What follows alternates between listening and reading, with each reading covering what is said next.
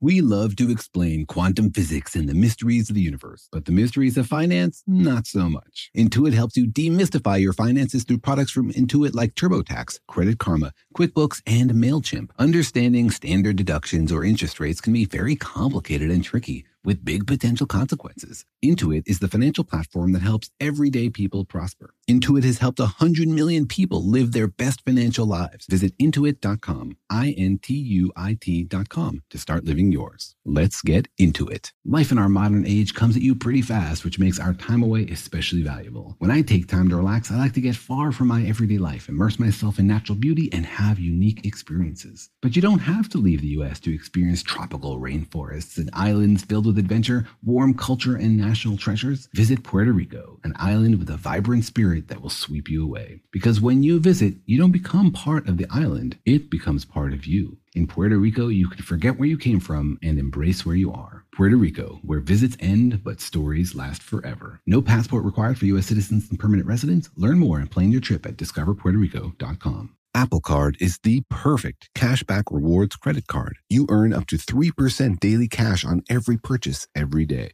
That's 3% on your favorite products at Apple, 2% on all other Apple Card with Apple Pay purchases, and 1% on anything you buy with your titanium Apple Card or virtual card number. Visit apple.co slash card calculator to see how much you can earn. Apple Card issued by Goldman Sachs Bank USA, Salt Lake City branch, subject to credit approval. Terms apply.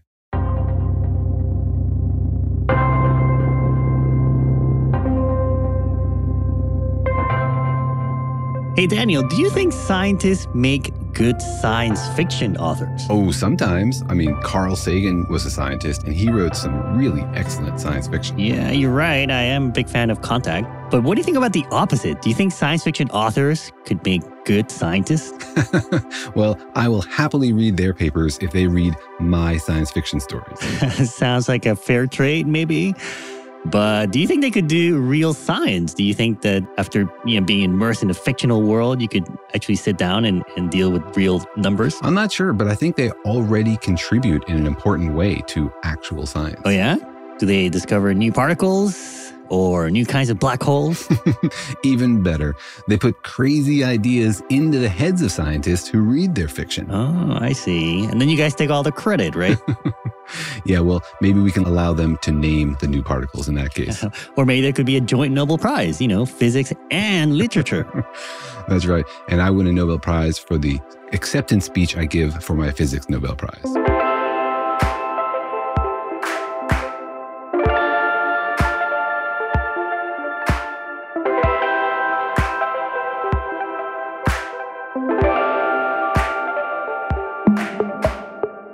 Hi, I'm Jorge. I'm a cartoonist and the creator of PhD Comics. Hi, I'm Daniel. I'm a particle physicist and an aspiring science fiction wannabe. Oh, does that mean that you want to be science fiction? like you want your life to be science fiction or you want to write science fiction? Oh, I think all of the above.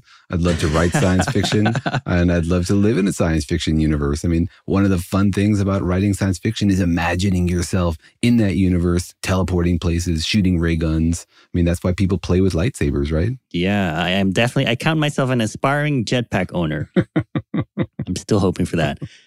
But welcome to our podcast, Daniel and Jorge Explain the Universe, a production of iHeartMedia. In which we like to talk about the rules of the universe. We break them down for you. We explain to you how our universe works, what we're doing to figure out what those rules are, and whether they make sense at all. Yeah. And sometimes we like to talk about also the universe that maybe doesn't exist, or we'd like to talk about ideas that we don't know are true yet, but that they might be or that at least it's making people curious and it's tickling their imagination. And this is an important part of understanding our universe is thinking about what other kinds of universes could there be? How would the universe look if the laws of physics were a little different? Or what would the laws of physics have to look like in order to allow Jorge to have a jetpack and Daniel to have a lightsaber? So this is an important part of actual intellectual exploration of our universe is imagining new fictional universes. Yeah, because you know, I guess science isn't just, you know, hitting rocks together or breaking rocks apart and looking at data. You also kind of have to exercise your imagination, right? And and consider maybe what are possible crazy solutions that could explain what we're seeing. That's right. And, you know, I know you've been out of academia for a while, but it's actually a very small fraction of our time we spend banging rocks together. Sometimes you, you rub them together. We've moved beyond the rock stage oh, now oh, really? in particle physics. Yeah. They're just, you're still banging rocks, Dan. They're just getting smaller and smaller. It's all rocks. It's rocks all the way down. Is that what you're saying? yeah, there you go. What's a, I mean, isn't a proton kind of a rock, really? Mm-hmm, mm-hmm. I guess that makes me a rock and roll physicist. Oh, there you go. now that sounds like fiction as well. well, I said I wanted to be a writer, so there you go. Anyway, we like to talk about these fictional universes and to understand how they work and to get in the minds of the people who create them. That's right. And so we have this series of episodes in which we, or at least Daniel, interviews famous or well known or popular science fiction authors and asks them about their world and about the physics of it and how they came up with all of their amazing ideas. That's right. Because when I read a science fiction novel, part of the joy for me is figuring out what are the rules of this universe? What did they create? How does it work? And that's also the joy of physics. We are literally living in a universe where nobody is telling us the answers and we have to play detective and figure out what are the rules? How does this work?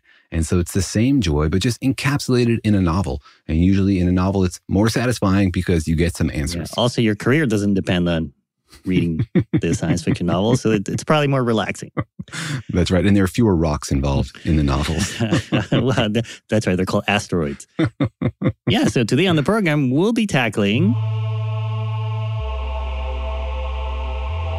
the science fiction universe of Alastair Reynolds. All right, so Alastair Reynolds, he's uh, pretty well known, right, as a science fiction, or is he more?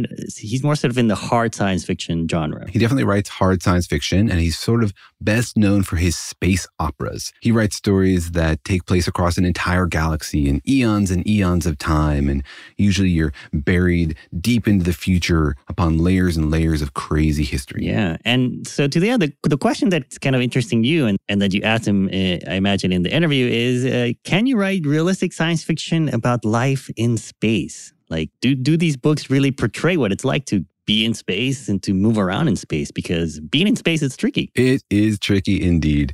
And for this set of books that we're talking about in today's podcast, it's a trilogy starting with a book called Revenger. It takes place in a solar system sort of deep in the future. And he really thinks carefully about how you would navigate that solar system, how you would go from place to place, the fuel needs involved, how you would turn your guns to aim at another ship, how you would even know whether those ships are there. It's really fascinating. Mm. And you can hear that he is really thinking carefully about the physics. And that's no coincidence. Yeah, he, apparently he is inspired by, you know, stories of pirate ships and nautical stories and he wanted to bring that into the science fiction universe. That's right. And he himself is a physicist or was a working physicist. Mm. He has a PhD in astrophysics and he studied binary stars at the European Space Agency and then started writing on the side. So he comes into science fiction with a deep understanding of the science behind it. Mm hopefully his thesis wasn't fictional. I imagine. I'm sure it wasn't.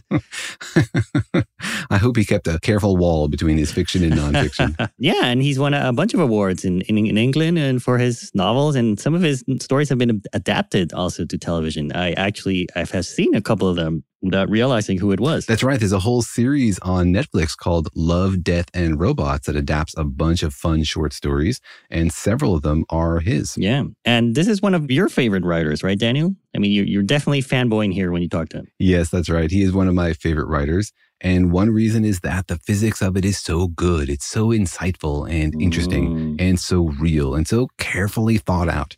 And, you know, then on a personal note, it's just, it's nice to see somebody who was a physicist make this amazing transition into being not just a published science fiction writer, but a well known, well respected, multi award winning, international best selling science fiction writer. Mm. So, hey, a guy can dream, right? You're like, somebody got out. There's hope for me yet. Yeah, I cannot dispute that was my reaction. I finished his first book that I read and I thought, wow, what an amazing book. And then I read the about the author at the end and I was like, oh my gosh, this guy could have been me or I could be this guy. Yeah. So uh, it sounds like the physics in these books are really cool. And again, the series is called Revenger, the Revenger trilogy. The first book is called Revenger. Which is uh, not the sequel to the Avengers. no, it should be. It should be the Avengers reboot. yeah. And so uh, let's dive into his world. What is his world like? It's, is it in the future, the near future, millions of years into the future? So it takes place in our solar system, but then millions and millions of years in the future. And it's so far into the future that the sense of history is sort of lost. Like you're deep into the future, but you don't really know how the universe that he puts you in has been assembled. And it looks Mm. very different from our solar system. like, did something happen that caused all the history books to disappear, or what? It's just sort of like Or is it so so far? it's just so far in history, yeah. And humans have left the solar system and then come back and recolonized it multiple times. What? What do you mean? They left and then they came back? Yeah, well, this is a sense of mystery in this book is that you don't know the full story. You just hear dribs and drabs, Mhm. and the characters themselves don't know the full story. Like, do we know how many times humans have colonized Europe? We know there were waves and waves and waves from Africa. We don't know the full story, even though it was sort of us who did it, right? And in that Mm. same sense, you imagine millions of years into the future, you might lose the history, lose the written records of why humanity went to the stars and why everybody died out in the solar system and why they came back. And so Oh, this is that sort of to the extreme. Right. That sounds pretty interesting. And you were telling me that uh, they, they disassembled the planets in the solar system. Yeah, so the solar system is unrecognizable. The only thing you might recognize is the sun, which is still there, but they have taken apart all of the planets What? And use them to build like a bunch of habitats. And so you have like lace worlds and little Dyson spheres and all sorts of structures you can live on. But they've turned the eight planets into like hundreds or thousands of essentially space stations. like mini planets. yeah, sort of like mini planets, but you don't Huh. but a planet is very inefficient, right? You don't really need the core of it. And so they mined, I guess, all of the materials from the solar system and built all these crazy different shapes and structures for people to live on. Oh, you, you can create more like surfaces to live on if you break the earth into pieces. Exactly. Take the earth and sort of like unwrap it, unroll it. You can get a lot more surface area. What? And then people can be creative, right? And you can have like lots of weird layers, or you could, uh, you know, just live on the inside of a sphere, or you could have a tube or a ring, right? You could have all sorts of crazy stuff. I guess my question right away is how did they deal with the gravity then, right? Because if you if you have a smaller planet, the gravity is less. So how do you walk around? Yeah, so some of these things have many black holes at their centers. Of course. So- Of obviously, that's the solution. What, what do you mean? They they made a black hole? They captured a black hole? Well, you know, humanity in this story is sort of just living on these found structures. They've discovered them. They think humans made them millions of years ago, but they no longer have the technology to create them. So they don't really understand them either. So they know there are black holes at the center of them. He never really explains how they were made because, again, that's attributable to the ancient lost art of black hole manufacturing. Oh, okay. So they, they're using a black hole there. And, and so it all takes place in our solar system, just in the future. Yes, our solar system very far into the future, but most of these things feel more like space stations or spaceships than real planets. I mean, you can walk around on them, but none of them are as vast as a planet. It's Mm. almost like, you know, if you took all the continents on Earth and broke them up into little islands. Mm, it's like a giant archipelago. Yeah, exactly. And then you have Oh. to figure out how to get from one to the other. And that's another whole fascinating aspect of his universe. Oh, I see. This is where the like the sailing analogy comes in, like the, the nautical aspect of it, space nautical mechanics. Yeah, it's a lot like space pirates. They get around from one to the other using solar sails because it's very inefficient to use like rocket propulsion. You need a huge amount of fuel to get around. And so they take advantage of the energy of the sun. And they have these small ships. Each one is, you know, like the size of a current human airplane, like a modern jetliner. Mhm. And to get that thing around, you'd need like square and kilometer after square kilometer of solar sail. So these ships are tiny, but then surrounded by these huge sails that capture the energy of the sunlight and use that to get around the solar system. Oh, and they're not uh, solar panels, right? They actually like they bounce off the the energy of the sun. That's right. They're much more like sails than panels. They don't absorb the energy and then store it in a battery. They actually like reflect those photons and use that to get a little kick. Mm. And there's also uh, battles out in space, right, between these sailing ships. Yeah. Yeah, there are a lot of these battles. Mm. and they have these rail guns that they shoot at each other and a lot of it is about staying silent staying hidden you know not announcing your location and so they try to keep as dark as possible so nobody can see where you are and stay as quiet as possible. They try not to like let their railguns get too hot because then they glow and other people can spot them. And it really gave me the feeling of reading nautical fiction from like the 1800s. It's all about like turning about and getting your cannons pointed in the right direction and making sure you're upwind and a lot of this very strategic thinking limited by the physics of ships. And in this case, it's limited by the physics of sun jammers, which is what he calls them. Mm, but it, I guess if you're hanging out in space, don't you have, wouldn't you have like a lot of energy? You couldn't you have some, a little bit of rocket boost there, here and there? You would need to. I mean, it's much easier to use solar sails to get like further away from the sun. Mhm. It's much more difficult to get closer to the sun. And so they do have rockets also, which they need to refuel, but they use that sparingly because, you know, while there's always sunlight to capture, just like there's always wind on a sailboat, you know, the, the engine for their rockets needs fuel and that's a limited quantities. Mm, cool. And there's a, a lot of mystery as well. There's like ancient technology that they, they keep discovering. Yeah, there's been like eight or 10 layers of occupation from humanity. And the previous layers put a lot of their fancy tech into these like locked boxes, which open on regular intervals. Like every thousand years or every hundred years, they will open up and you can like crawl in there and try to grab some treasure and then crawl out before you get stuck. And so there's like a lot of these devices around that play a role in the story that nobody understands their science. They're like left over from a previous layer of civilization. And it's like found treasure. And so a lot of the book, which is just really good Mm. storytelling, is like sailing around from these treasure islands to treasure islands, capturing things, stealing them from other people, and then, of course, getting revenge. on your revenger. so they they find old technology and they can still make it work, or it just works.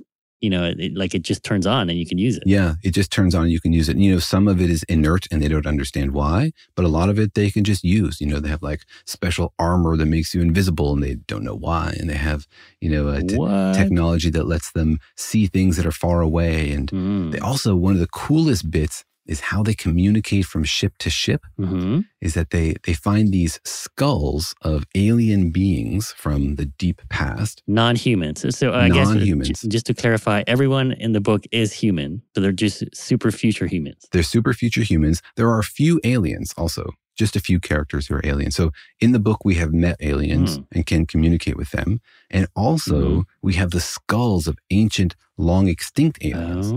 And these skulls have this property that they can like communicate between each other. What?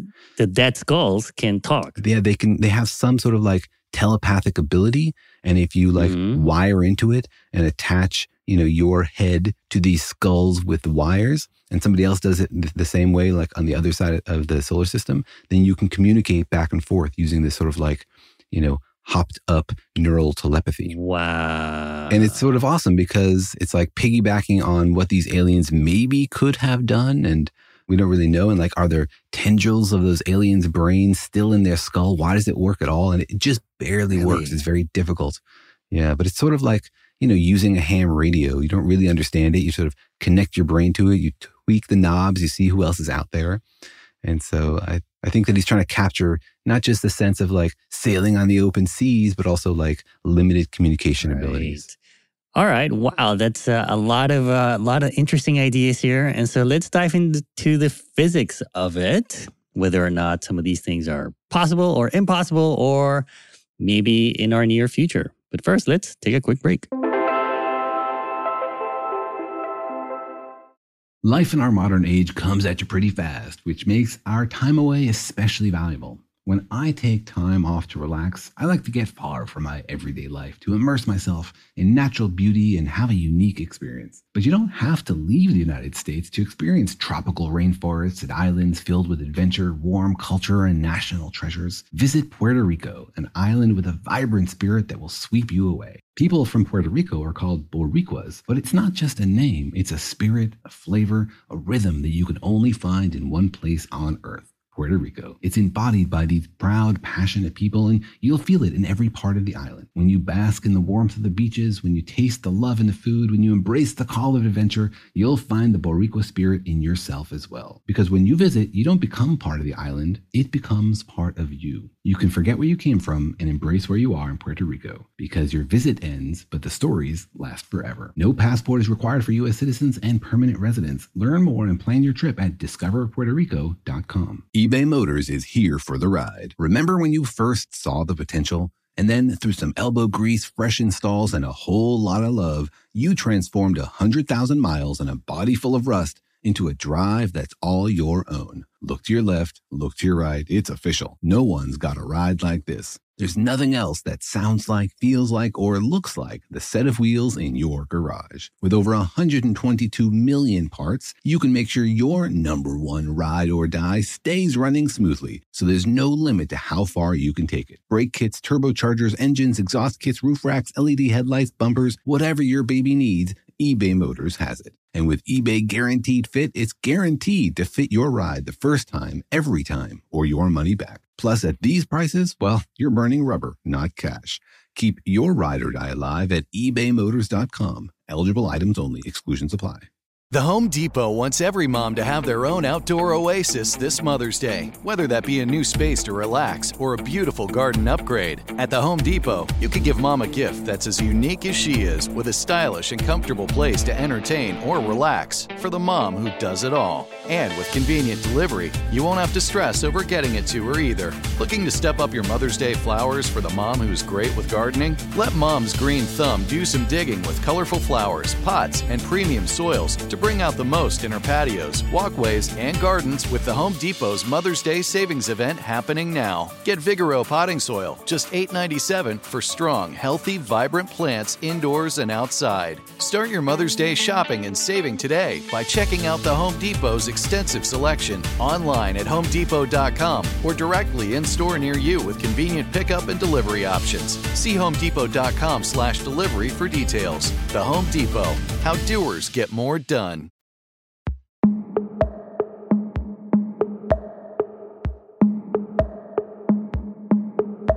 All right, we're talking about Alastair Reynolds' science fiction trilogy Revenger and the incredibly interesting ideas in it, including alien skulls that can make you telepathic somehow. Somehow. Like a ham radio. Yeah. Like if you put a ham radio on your head. That's right. Or if you had like an internet connection in your brain.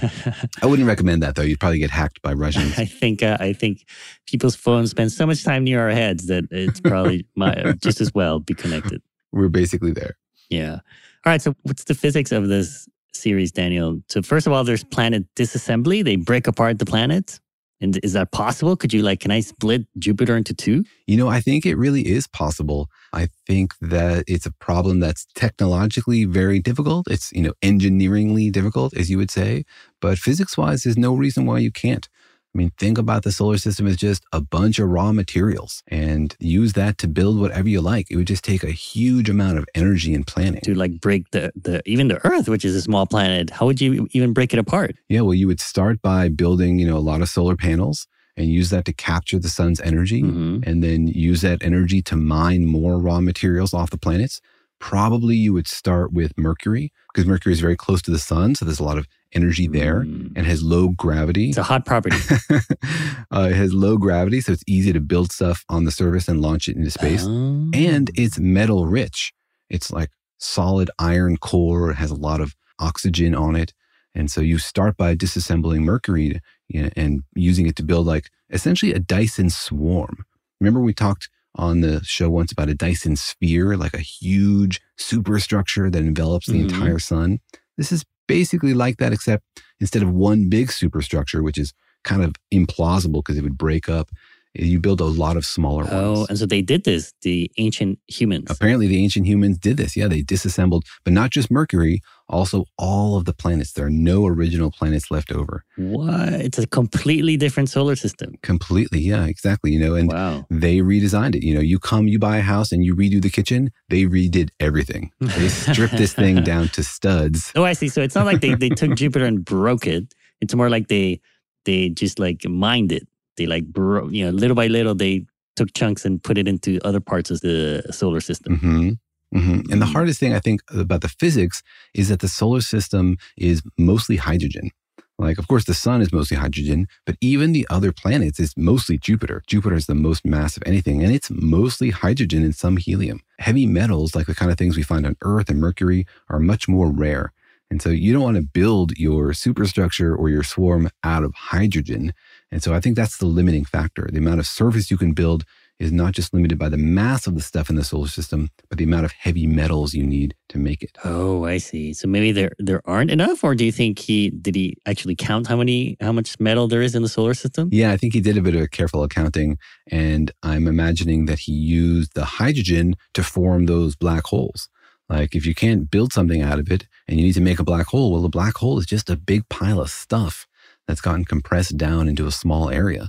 So take Oh. Jupiter and turn it into a black hole or a few black holes, and you could put those at the center of your little structures and they would provide enough gravity. Oh, and that's why you would do it, just to have more gravity. Yeah, if you want gravity on these structures, then you need a lot of mass. And if you have a lot of mass you can't use to actually build the structures, right? All this hydrogen and helium, then you might as well use it to make the black holes. Um, I guess it would give you like Earth-like gravity in a small asteroid, kind of. Yes, precisely, because it's much more dense than Earth. And so you can get Earth like gravity. Mm. And you wouldn't want all of Jupiter in one black hole because that's way too much gravity, right? The gravity on Jupiter is crushing compared to the gravity on Earth. Oh, but you can make little ones. Yeah, you could, if you have this power, you could divide Jupiter up into a hundred little black holes and use that to provide gravity on a hundred little structures. Wow, it seems kind of dangerous though, because like, what if you fall into it, or what if your, you know, you, you know, what if your structure touches the edge of it? Yeah, well, you're worried about the people, you know, living on this thing. I'm worried about the people manufacturing it. You know, like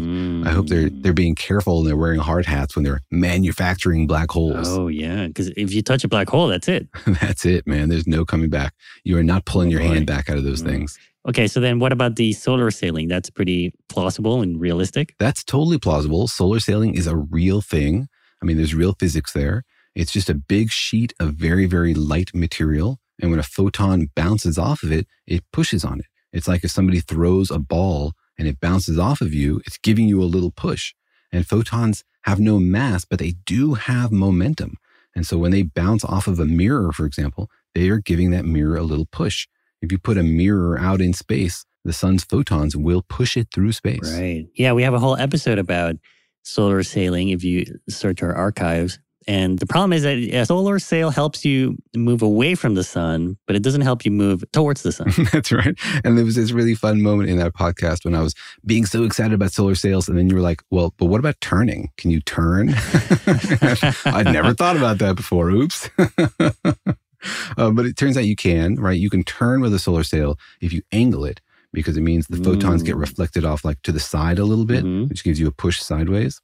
And you can't use a solar sail to go in towards the sun, but you can use it to like slow yourself down. Like, say you're in orbit around the sun and you want to go to a closer orbit, you can sort of angle your sail to bleed off some of your velocity so that the sail is pushing away against the direction you're moving in orbit. And that'll help you fall into a closer orbit. It can't actually pull you in. Only the sun's gravity can pull you in. The photons can just provide an outward or sideways force. But so going in is harder than going out, Mm. but it is possible. I, I guess it makes me kind of think about how you would how you would navigate a solar system where everything is broken up. Do you think that, that those ancient humans or aliens, when they broke up the planets, did they think about like creating stable orbits and, and things like that? Or is the whole solar system just this chaotic mess? No, they planned it very carefully. It's called the constellation. And these little habitats are all in different orbits that sometimes get close to each other and sometimes further away. And some of these things are on larger orbits because some people like living out in the middle of the darkness and then coming back occasionally every hundred years or something. Mm. And so you have lots of options. And these things sort of get closer and further apart. So it's easier to jump from one to the Wow. other. And doesn't it take years to go between these islands or colonies? Well, he, I think, set the whole thing sort of close enough to the sun that these sun jammers are powerful and distances are not so far. But it does take weeks, right? You're not like teleporting from from place to place. And that really is a factor in the story that sometimes it takes weeks or months to get from one habitat to the other. Mm. And, you know, it sort of feels like ancient ships, right? You got into a boat, you don't just get to America six hours later, you know, after watching three movies. It took months or sometimes years to get around the world. And so we sort of captured that by transplanting it onto the solar system. Can you get space scurvy also? you can. There are versions of that. Yes, oh, exactly. really? Huh. All right. And then the last bit of science fiction here is this skull communication. Like some of the skulls can communicate telepathically, even though they're old and dead. Yeah, that's right. And as I was reading it, I was wondering if he was going for faster than light communication here Mhm. because it does seem fairly rapid. But he's also he's kept the whole universe of his book fairly tightly around the sun, and so the distances are not large. Oh, so it might be faster than light, or it might just be like as fast as light. Mm. Um, but you know, could aliens have some telepathic ability to communicate? Certainly, right? There's nothing physics can say no to t- telepathy. Perhaps you can Really? generate some signals in your brain. Sure. I mean, think about the engineering. Generate some signals in your brain that somebody else can read. I mean, Basically, a walkie talkie. yeah, yes, exactly. Telepathy is just another way to communicate. It's like I already do that. I generate signals in my brain, which create waves in the air, which go into your ear, which generate signals in your brain. Oh, my so, you know, goodness. sound is telepathy. What from that is this world we're living in, Daniel? You just approved, you just physics approved telepathic aliens. I don't see why it's not possible. you know, the bit that stretches it is like, well, could you use their skulls to do telepathy after they are long dead? Mm. Mm, I don't know, but hey, it was a fun book. All right. Well, so uh, you actually got to talk to him, and we'll, we're going to play the interview for everyone here in a in a minute here. Um, but what are some of the questions you you asked him? I asked him what motivated this and whether he was interested in keeping the physics real. And then, of course, I asked him how to become a science fiction author if you were a physicist, Oh, hypothetically. hypothetically, of course, yes, because we all know your dream is to be a podcast host. That's right. One day. One day. One day. All right. Well, here is Daniel's interview with Alastair Reynolds, author of the Revenger science fiction trilogy. So I'm very happy and honored to have with us today on the podcast the multi-award winning author and former physicist, Alastair Reynolds. Alastair, thanks very much for coming on the podcast. Good afternoon, Daniel. My, my very great pleasure. Thank you for having me. And do you consider yourself a former physicist or is somebody a physicist forever? Uh, I thought about this a lot, actually. And uh, I used to say I was a former scientist, but no, I think it's sort of in the blood. It's a sort of way of, a way of looking at the world that you, you don't just cast off the day you stop being paid to do science. So I'm, yeah, I'm a, I'm a scientist for the rest of my life. And tell us a little bit about your background. How did you come to be a science fiction writer? How did you, what was your education in? Uh, it's sort of two two sort of parallel strands right through my life was an interest in space and science, and also an interest in sort of science fiction. And they've just been there for as long as I have. And uh, I started writing stories from the point where I could hold a pen, and and I just never stopped really. So r- right through my early education and the sort of point where I decided I wanted to may- maybe try and become a physicist, there was also also the the creative writing going on, and then I guess I, I think it's when I was about 16, I, I decided I would try and take the, the writing more seriously. So I started reading about the ways into publication, um, magazines, that kind of thing. Never never thinking that would be a career option, but I thought it would be something I could do, you know, as seriously as a lot of other science fiction writers who had proper jobs as well, Mhm. but they're also sort of successful writers in their own right. Yeah, but I so I also kept on studying um, to, to become a scientist as well, right through that period. But there was never a point where I said, woke up one day, and said, okay, I'm going to be a writer. uh, it was always there. And what exactly was your area of focus in science? I wanted, um, so I did a degree in astronomy and physics at Newcastle. And I didn't really have particular sense of what direction I wanted to go in when I started that degree. I just wanted to be a scientist. In fact, what I really wanted to be was an astronaut. Um, and I thought, this is going, going back to sort of the early to mid 1980s. I thought by the time I've become a professional scientist, there'll be sort of um, lunar observatories, you know, radio telescopes on the dark side of the moon and all that kind of stuff. So I thought it, it, it will be um, you'll go into space just by being an astronomer, kind of like the Antarctic uh, surveys kind of thing. So I thought that'd be a good way to get into space. But no, I, I I did a degree, and by the end of the degree, I kind of I was taking an interest in cosmology, I suppose, and particle physics. I was very interested in things like the nature of the neutrino, and the solar neutrino problem, which were things that weren't really resolved in, in the mid 80s. And I started getting interested in, I suppose, the early stories about dark matter and, you know, really sort of fund, how fundamental particle physics mapped onto cosmology, and things like that. But that's a really hot and very popular area of astronomy. Everyone wants to go into, you know. So I, I, I didn't really have the sort of mathematical chops to, to do that, I don't think. Um, but I sort of segued into stellar astronomy. Uh, so my PhD was on the mathemat- or the, the, the, properties of interacting binary stars, particularly uh, a class of binary star where you have a star that's rather heavy in relationship to the sun, sort of 10, 10 to 20 solar masses. And then the other partner in the binary would be a neutron star. And these are these are sort of high mass X-ray binaries, and there's lots of different types of them, but many of them have rather short orbital periods. So you can study the, the orbital cycle over a few days, which makes them good targets for, say, short campaigns on big telescopes. So, so you would aim to go to Australia or Hawaii or somewhere like that and bag four nights of observations on a number of these different high mass X-ray binaries. And the um, the big sort of topic that was of interest was the limiting mass of the neutron star because there's all sorts of theories that sort of said what the what the mass of a neutron star ought to be. But some of the observations that have been done in the sort of 60s and 70s were a little bit um, sketchy, you know. So there was some question about whether the neutron stars were were lighter than than they should have been. Very cool stuff. It was cool. Yeah, it was really interesting. Yeah. Um, yeah. Well, let me ask you some questions to get to know how you think about the universe. Do you think the universe is really, really big or actually literally infinite? I think my my sort of take on it is probably just bog standard modern cosmology with, um, you know, um, a big bang, inflationary epoch, whatever you want to call it. And then we sort of, at, you know, 13 and a half billion years later, we're, we're, we're here with uh, an, observ- an observable universe, which is um, bigger than the age of the universe multiplied by, by, by years, which some people have trouble wrapping their heads around, but not infinite. Um, so yeah, I, t- I think we live in a sort of bounded universe, but I'm not a zealot about it. To me, the actually infinite universe makes the most sense because uh, it's hard to imagine having a bound.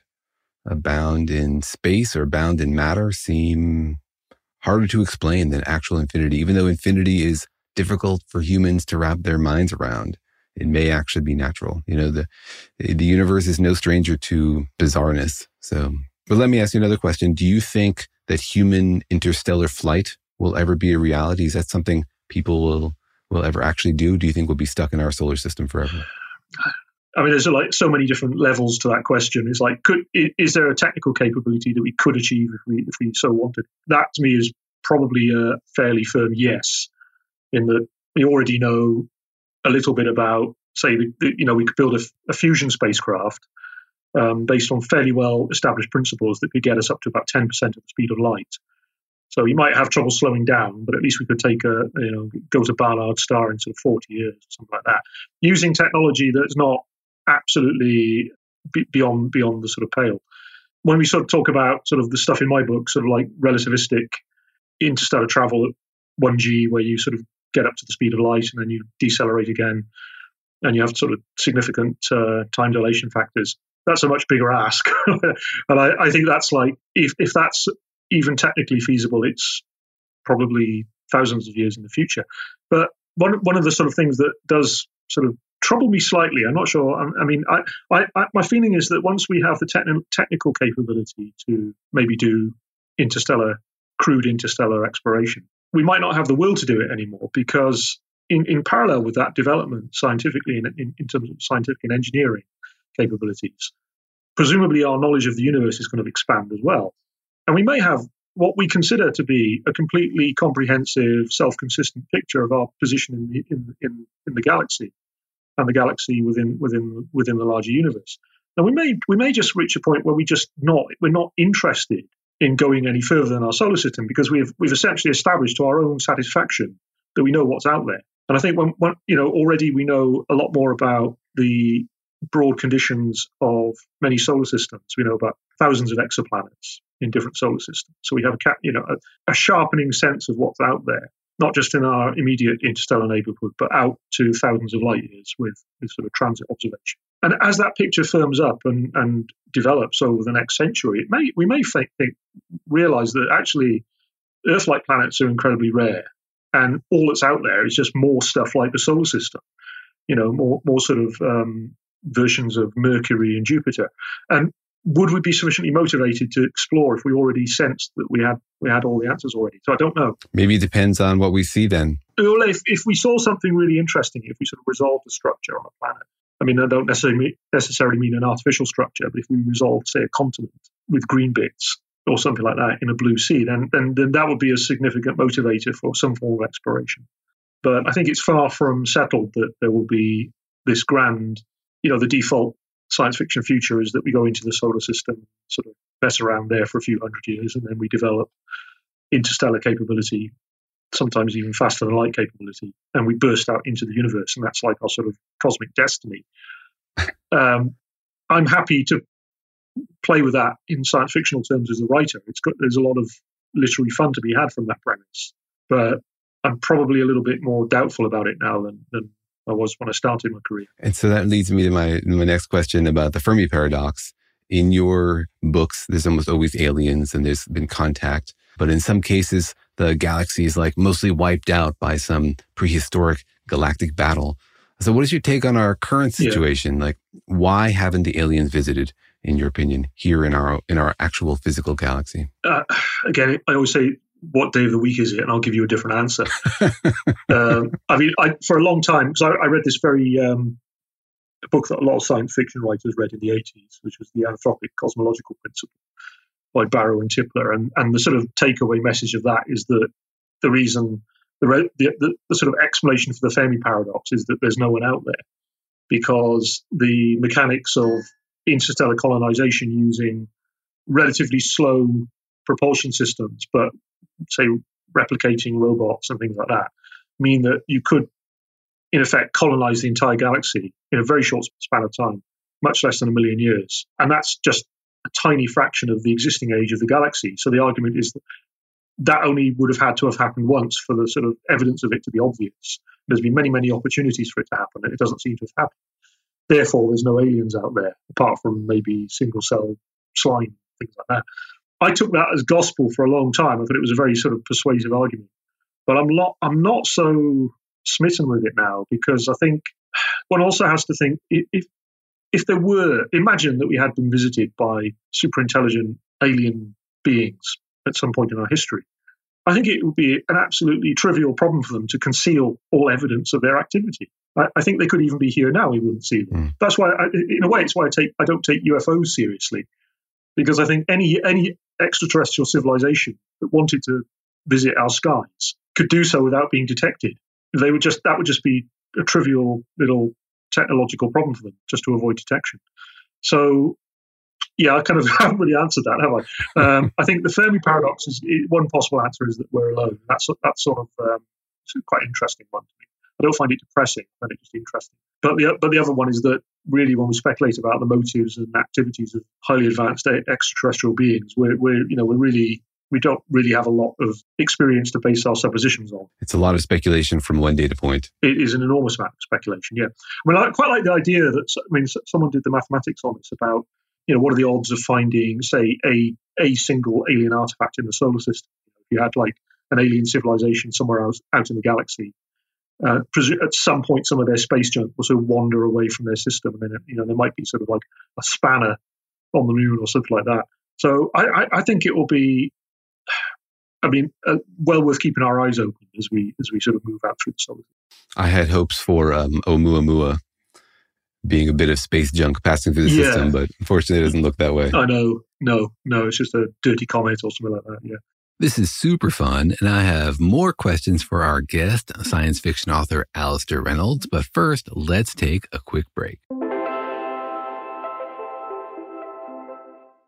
Life in our modern age comes at you pretty fast, which makes our time away especially valuable. When I take time off to relax, I like to get far from my everyday life to immerse myself in natural beauty and have a unique experience. But you don't have to leave the United States to experience tropical rainforests and islands filled with adventure, warm culture, and national treasures. Visit Puerto Rico, an island with a vibrant spirit that will sweep you away. People from Puerto Rico are called Boricuas, but it's not just a name, it's a spirit, a flavor, a rhythm that you can only find in one place on earth. Puerto Rico. It's embodied by these proud, passionate people, and you'll feel it in every part of the island. When you bask in the warmth of the beaches, when you taste the love in the food, when you embrace the call of adventure, you'll find the Boricua spirit in yourself as well. Because when you visit, you don't become part of the island, it becomes part of you. You can forget where you came from and embrace where you are in Puerto Rico. Because your visit ends, but the stories last forever. No passport is required for U.S. citizens and permanent residents. Learn more and plan your trip at discoverpuertorico.com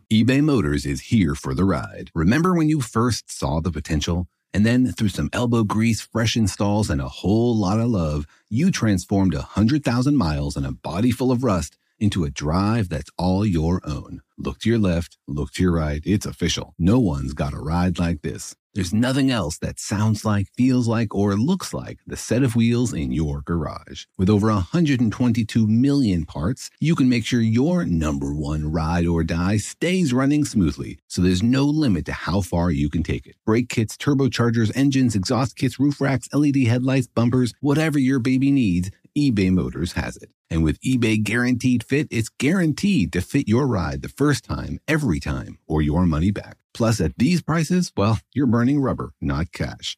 Keep your ride or die alive at ebaymotors.com. Eligible items only, exclusions apply. The Home Depot wants every mom to have their own outdoor oasis this Mother's Day, whether that be a new space to relax or a beautiful garden upgrade. At the Home Depot, you could give mom a gift that's as unique as she is, with a stylish and comfortable place to entertain or relax for the mom who does it all. And with convenient delivery, you won't have to stress over getting it to her either. Looking to step up your Mother's Day flowers for the mom who's great with gardening? Let mom's green thumb do some digging with colorful flowers, pots, and premium soils to bring out the most in her patios, walkways, and gardens with the Home Depot's Mother's Day savings event happening now. Get Vigoro potting soil, just $8.97 for strong, healthy, vibrant plants indoors and outside. Start your Mother's Day shopping and saving today by checking out the Home Depot's extensive selection online at homedepot.com or directly in store near you with convenient pickup and delivery options. See homedepot.com slash delivery for details. The Home Depot, how doers get more done.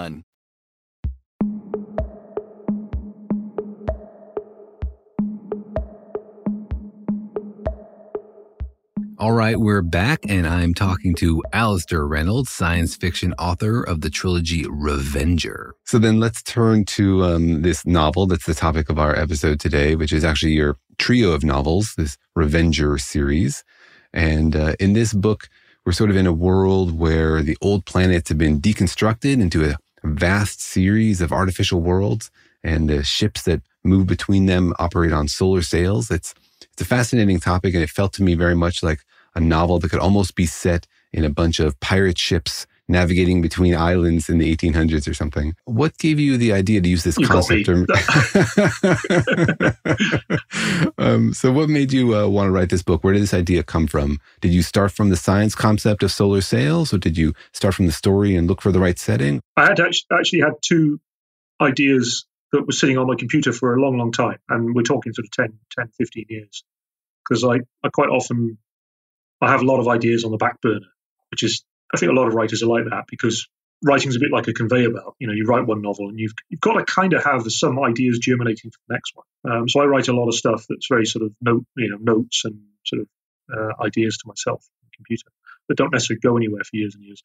Um, the, fir- the first sort of part of that was that I tried to write a set of stories about explorers breaking into alien structures where they had a certain random time limit where they had to get in, get the treasure, and get out, sort of Indiana Jones stuff. But they didn't really know how long that, that they would have. So it was very sort of high risk, sort of like safe cracking, but with an element of a- alien uh, big dumb objects and things like that in it.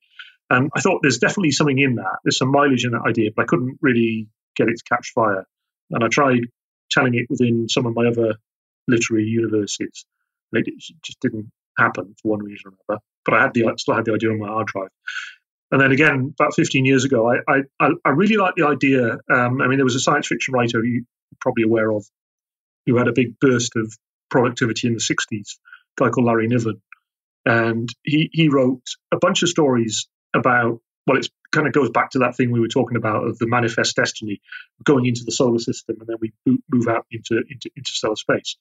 And but his stories were, were quite good fun because by the time we had uh, an interstellar society, we'd met lots of different alien civilizations, and some of them were trading their technology with us. Um, so what I quite liked about the, the, the Larry Niven stories, the known space stories, was that you'd have a sort of spacecraft, but bits of it would be made by one set of aliens, and you know the the puppeteers would make the hulls because they were very good at making indestructible material, you know, and then there'd be some other system supplied by someone else, and it was a real sort of cosmopolitan, quite fun and, and colourful sort of civilization. I always like I like the spirit of that, and I thought I really want to put my own spin on it. So I started coming up with notes for um, a set of stories that was set in a Dyson swarm. So uh, uh, not not a sphere around a star, but a, a, literal um, globe of lots of little micro worlds. I thought, what if rather than deal with the people who built it, what if some human explorers sort of stumbled on long after it was constructed, and in fact after it had sort of fallen into ruin, and then they could have a sort of little micro civilization where they're playing amongst the, these enigmatic leftovers from sort of previous glory civilizations, uh, glory days. But you can see, so that, that was an idea that didn't go anywhere either. But then a long, long time later, I, I, I sort of spotted that the, those two ideas could be sort of jammed together and made something else. And then the, the sort of third of the two ingredients, you know, I just mentioned, um, was just a, a long-standing love for nautical fiction, and, and, so that's that's where all the sort of um, the, the, pirate high treasure on the seven seas and all that stuff comes from. I just I just love that stuff. I'm steeped in it. And I'd always wanted to write a sort of science fiction pastiche of, of sort of the age of fighting sail, something that sort of went back to Robert Stevenson. Also, a lot of the sort of 20th century writers who sort of did stories about uh, sailing ships like. So just it, it, all just came together. And then what I quite liked was that because the whole action is only confined to a volume about the size of the Earth's orbit, that was quite important. So it's 16 light seconds wide, this human civilization, even though there's thousands and thousands of planets within that sort of uh, sphere. I thought, well, within that bound, you could just about get around using solar sails. And, you know, I thought, well, the Earth's orbit takes us around the sun once a year. So that'll be the rule of thumb. It takes about a year to get from one side to the other of this uh, body of worlds. Uh, and I fudged it because solar sails are very good at get, you know, getting away from the sun is, is obviously trivially easy with a solar sail. You just use the light pressure. Tacking inwards is more difficult. But I read a paper about using angular momentum effects to sort of tack your way deeper into a gravity well. So that's all I need. The rest of it's just just pure hand wave. Ion drives in there just so I could sort of have a get out clause that you know if anyone were to say this is t- totally impossible using solar sails, they've also got ion capability. They just prefer not to use it because the solar sails solar sailing comes for free. As soon as you turn on the ion drive, you're burning fuel money. And so, how important is it to you that there's always sort of a physics explanation for everything that happens in your novel? Is it critical to you that you have a physically self consistent universe, even if you get to tweak the laws of it a little bit? But it, it's not colossally important. And it varies quite strikingly, I would say, from one universe to another.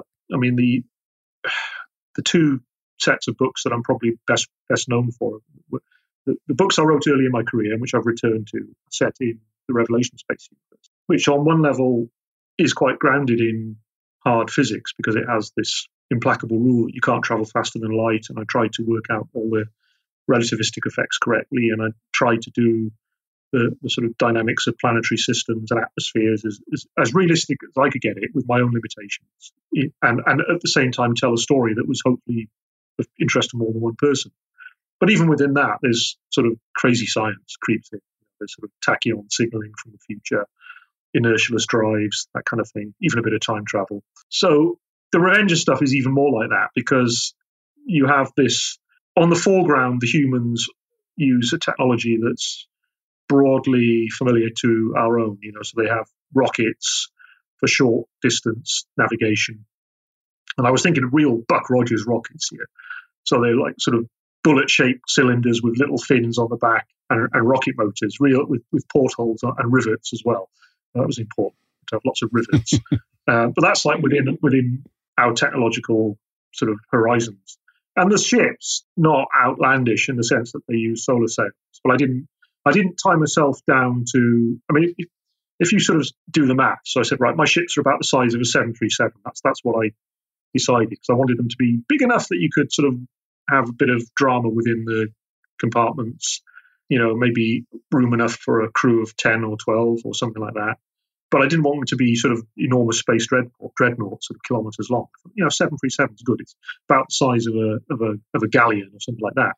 But the amount of area of solar sail you need to accelerate even a 737 to any you know any kind of acceleration. The accelerations in the book in the, in, of the ships in the books are quite low by by sort of science fictional standard. They're sort of like I don't know a third of a tenth of a g or something like that. But you would need an enormous collecting area to do that. So I, I just didn't want to go down that road of scrupulously fact checking myself because because fundamentally these books are about the spirit of adventure, a sense of drama, an atmosphere, the, the, the, sort of mix of noir, noir sort of fiction and nautical fiction and a bit of gothic horror coming in there. And I, and I, I didn't really want them to be paradigmatic hard SF books. That's why there's so the science is kind of crazy as well. When when there's stuff that the humans operate, you know, utilize. There's alien technologies and former human technologies left over. Even though I never use the word human in any of the three books, but they have access to weird things that they don't really understand how they work. Uh, and I and I as a writer, put as little explanation as I can get as I can get away with on the page. Tell me a little bit about the the bones that they use to do faster than light communication. Is this something you imagine might one day be possible with some crazy alien tech in our civilization, or you think faster than light communication is totally out of bounds for humanity? Well, I think I, I, I kind of fudged. I, I kept it. I never resolved to my own satisfaction whether the skulls work faster than light the humans don't really know because they're because they're operating within this sort of relatively small volume of space. It's not apparent to them whether they're whether they're instantaneous or not. I think perhaps perhaps they are kind of superluminal. But actually, the, the, the genesis of the skulls idea was that originally to go back to this idea of humans utilizing bits of alien technology. Originally, the whole ships were going to be skulls. So it was just like you're going to have like a 300 foot long discarded skull from some alien you find floating in space, presum- presumably some long vanished starfaring alien. And I like the idea was the humans sort of get these skulls and they sort of scoop out all the gunk that's left over and then put rocket motors on them or whatever, and then they just fly these skulls around. And I, and I was really going with this. And then I went to see Guardians of the Galaxy, and quite I think some at some point in this film they go to this sort of I think it's like asteroid mines or something like that, and their base is a skull, it's just floating in a nebula. And I, and I just I can't do it now because it's been done. You know, they've had a big space skull has been done. So then I downscoped and I thought, well, if we if the ships can't be skulls, then then we'll have something inside them that, that uses the, the, idea of these alien skulls. And I was just thinking about old-fashioned crystal radio sets, you know, and a, a little bit of that, and a little bit of sort of Ouija boards, just to keep it spooky. But really, it was just to get a sort of slightly macabre gothic vibe into the stories, and I and it, it gave the crews another specialization idea that you needed um, people with this particular talent to to be able to get a signal out of these skulls. But I didn't really know how whether that would just be a little background detail mm. when I started the books. Well, to me, it seemed really evocative of a lot of the other things I like about your other novels. The fact that the protagonists in the book are always surrounded by leftover bits from ancient civilizations. Like there's constantly there's vast quantities of previously understood but now lost knowledge. And I like that because it resonates with the way I feel about our universe that we're surrounded constantly with information about the universe we don't understand. You know, we're bathed in clues but totally clueless. Is this a, something you're explicitly going for in your books, or is this just uh, the way you feel about the universe? Probably just the way, way I feel about the universe, but it's also, I mean, there's like there's a sort of uh, the cynical answer is actually it actually uh, I've always said it's far more interesting to describe a spacecraft that's covered in rust than than one that's kind of all shiny and chrome because there's lots more adjectives you can use when things are sort of crumbly and falling apart. So I've always liked I've always been drawn to that sense of decrepitude and, and lots of old things sort of bolted together that kind of more or less work but don't work reliably.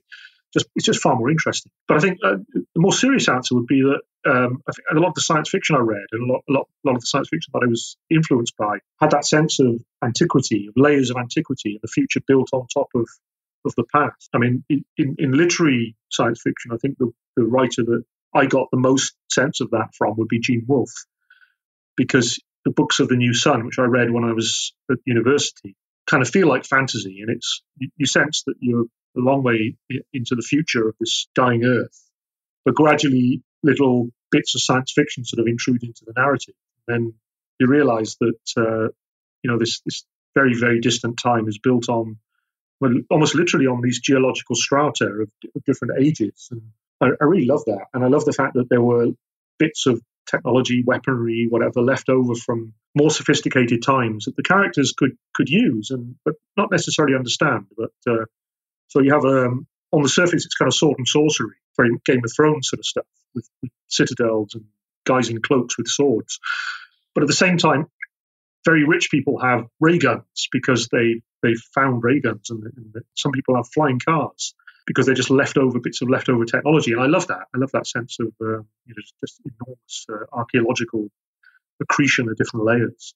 So that came into it's also in lots of Doctor Who as well. Lots of classic Doctor Who have that sense of really, really deep time and deep deep past. So I just absorbed it. I think. Well, I find it fascinating, but also a bit painful because it gives you the sense that somebody knew these answers, somebody mastered these topics, and then the knowledge was just lost. And to me, that's a oh yeah, that's yeah. endlessly frustrating. Yeah. Um, but let me let me ask you, since you are in a unique position, being in, in, in both the academic community and the science fiction community, I have the sense that science fiction authors actively and realistically contribute to sort of progress in academic scientific research and engineering by coming up with sort of the craziest ideas on the edge of possibilities. Having been in both communities, how do you feel about the the way those two interrelate intellectually?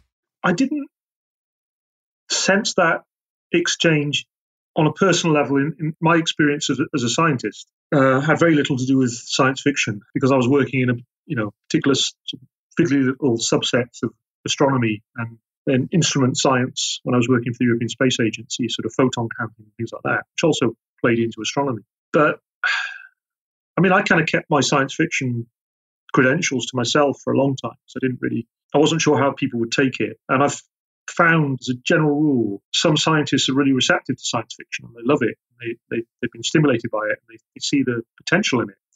But others are re- they're really disdainful of it. And I, you know, I didn't want to run foul of the latter, so I just I'm not going to make a big deal of this. But since, since I stopped my former scientific career, I've taken an interest in in this. I mean, I've sort of looked at, for instance, the the way that our scientific and literary understanding of the planet Mars has evolved over over sort of the last century and a half.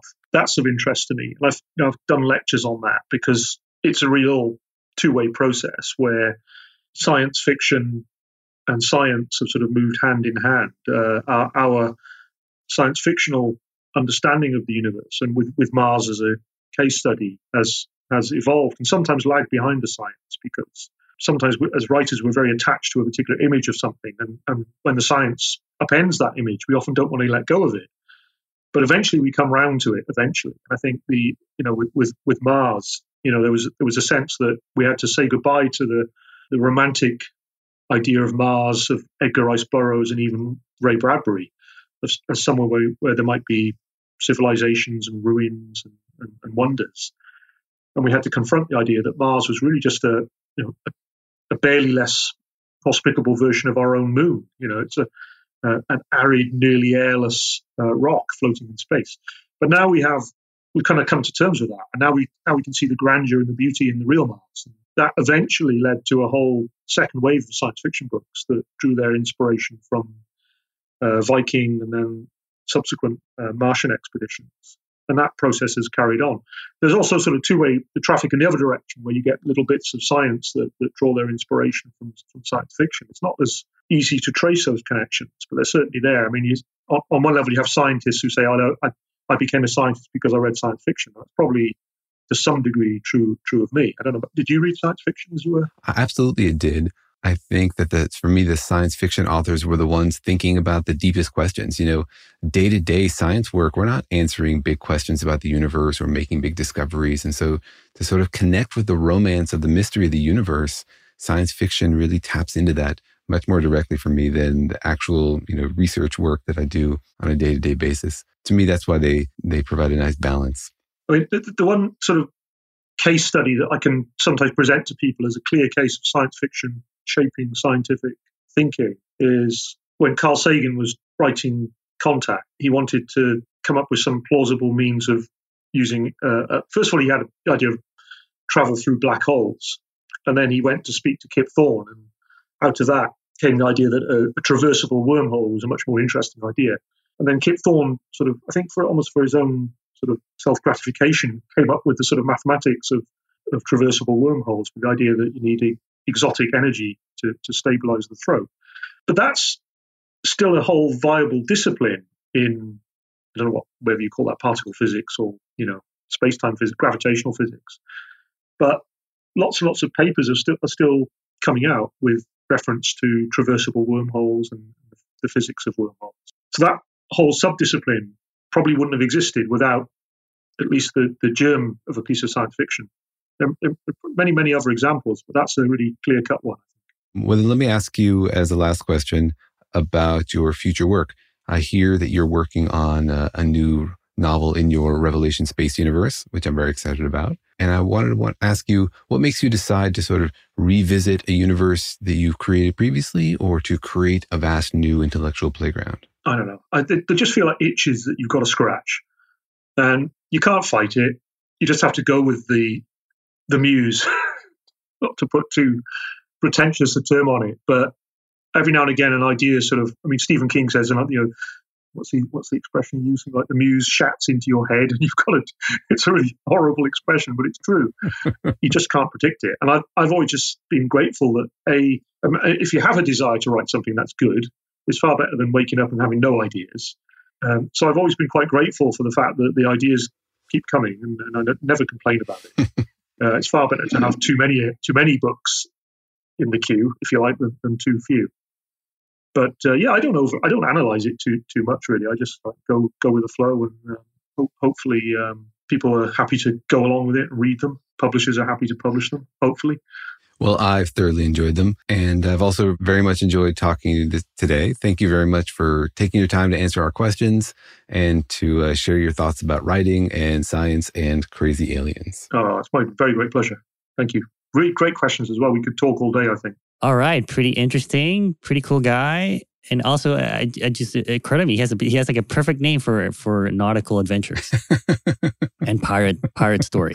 Yes, Alastair Reynolds. And his Welsh accent, I guess, makes him sound a little bit like an yeah. old time pirate.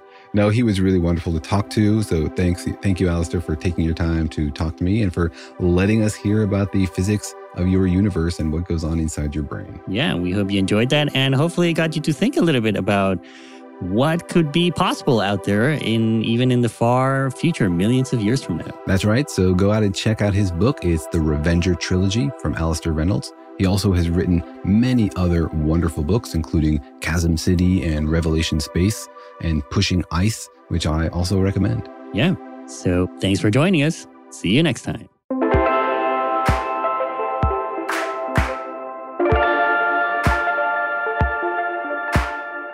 Thanks for listening, and remember that Daniel and Jorge Explain the Universe is a production of iHeartRadio. For more podcasts from iHeartRadio, visit the iHeartRadio app, Apple Podcasts, or wherever you listen to your favorite shows.